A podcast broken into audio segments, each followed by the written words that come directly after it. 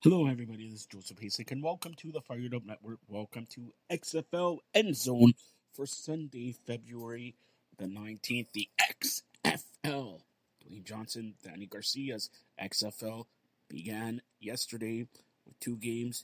The Arlington Renegades beat the Vegas Vipers 22 to 20, and the Houston Roughnecks beat the Orlando Guardians 33 to 12.